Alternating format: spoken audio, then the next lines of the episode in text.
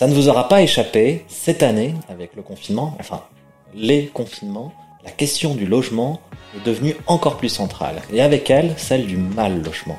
En France, la Fondation Abbé Pierre estime qu'il y aurait environ 500 000 logements indignes. Et comme l'a rappelé en 2018 l'effondrement à Marseille, rue d'Aubagne, de deux immeubles qui a fait 8 morts, ce mal logement peut avoir des conséquences dramatiques. Pourtant, malgré l'ampleur et la gravité de ce problème, il existe des politiques et des actions efficaces pour lutter contre le mal logement. C'est ce que nous apprend notamment l'APUR, l'agence parisienne d'urbanisme, dans une note parue récemment qui dresse un bilan de tout ce qui a été fait en la matière à Paris entre 2002 et 2018.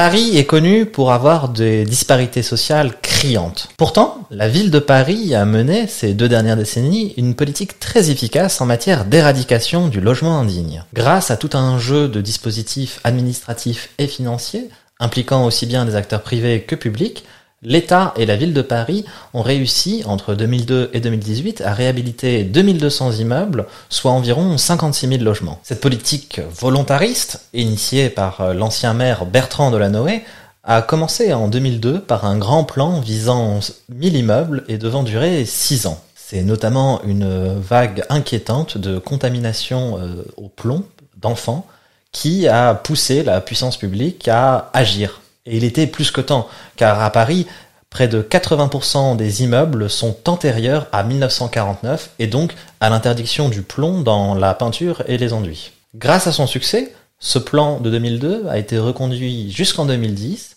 et a par la suite engendré de nouveaux plans. Sur les 2200 immeubles concernés, 450 en l'occurrence les plus dégradés, ont directement été rachetés par la puissance publique. Les 1700 autres immeubles ont tout simplement été aidés financièrement. Au passage, 5300 logements sociaux ont pu être créés, ce qui n'est pas anodin dans une ville comme Paris où la demande est très forte. Mais au-delà de ce bilan positif, la note de la pure nous permet d'avoir une vision sociologique et géographique de la question de l'insalubrité à Paris. On y apprend notamment que les immeubles vétustes accueillent en moyenne plus de logements que les autres immeubles parisiens, 25 contre 23, et cela est dû au fait que 90% des logements vétustes sont euh, soit des studios, soit des deux pièces. Les habitants euh, des logements concernés par le premier plan, celui de 2002, étaient à 74% des locataires ou des occupants sans titre, c'est-à-dire des gens avec des revenus plutôt modestes. Par ailleurs, 68% des immeubles concernés par le premier plan étaient situés dans les 10e, 11e,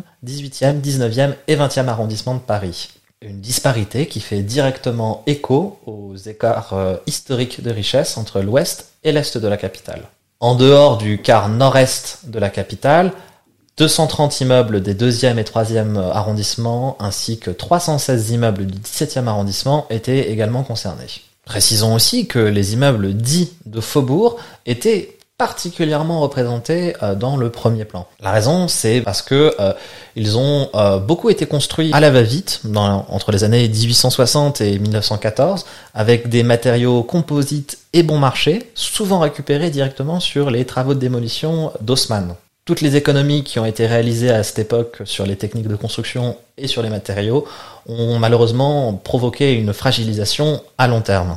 Par ailleurs, il faut rappeler que les réserves pour aménagement ont aussi joué un rôle dans la dégradation du bâti parisien. En effet, 36% des immeubles du plan de 2002 étaient concernés par des procédures d'élargissement de la voirie datant des années 60-70, à l'époque où on a décidé de faire le plus de place possible aux voitures. Les propriétaires qui craignaient donc que leurs biens soient détruits pour laisser passer une énième autoroute urbaine, ont donc fini par laisser la situation pourrir sur place, quand bien même certains de ces travaux n'ont jamais vu le jour. Cependant, c'est plutôt le manque d'entretien qui est le principal responsable de la dégradation de ces immeubles. Ce manque euh, d'entretien est notamment dû à une mauvaise gestion des copropriétés ou alors à la négligence euh, des propriétaires.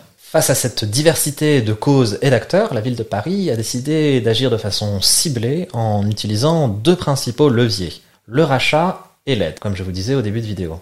Ces deux axes de travail ont chacun suscité le recours à différents outils administratifs ou financiers qui mériteraient d'être présentés plus en détail dans un épisode spécial Mais dans l'immédiat, pour faire simple, je vous propose que nous restions dans une présentation plus générale.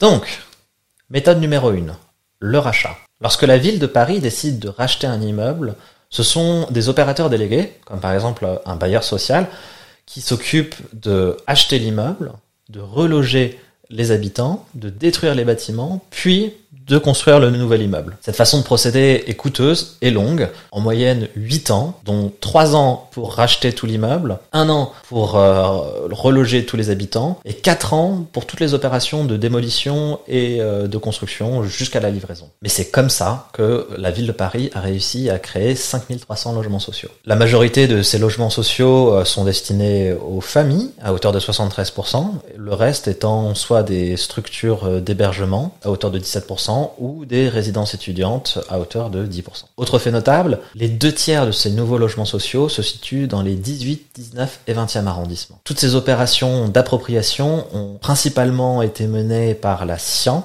une société d'économie mixte spécialisée dans le logement social, ainsi que la Soreca. Pour mener à bien ces appropriations, deux grands moyens juridiques ont été mobilisés le droit de préemption urbain renforcé ainsi que euh, l'expropriation. 6 acquisitions sur 10 ont été réalisées à l'amiable ou grâce au droit de préemption. Dans les cas restants, c'est la procédure d'expropriation pour cause d'utilité publique qui a été utilisée. Notons que 97% des résidents des immeubles concernés par le premier plan, celui de 2002, ont pu être relogés dans Paris, dont un tiers dans leur arrondissement d'origine. Malheureusement, cette politique de rachat a progressivement été mise à mal euh, sur la période qui nous intéresse par la flambée des prix de l'immobilier à Paris, ce qui a limité les moyens de la ville.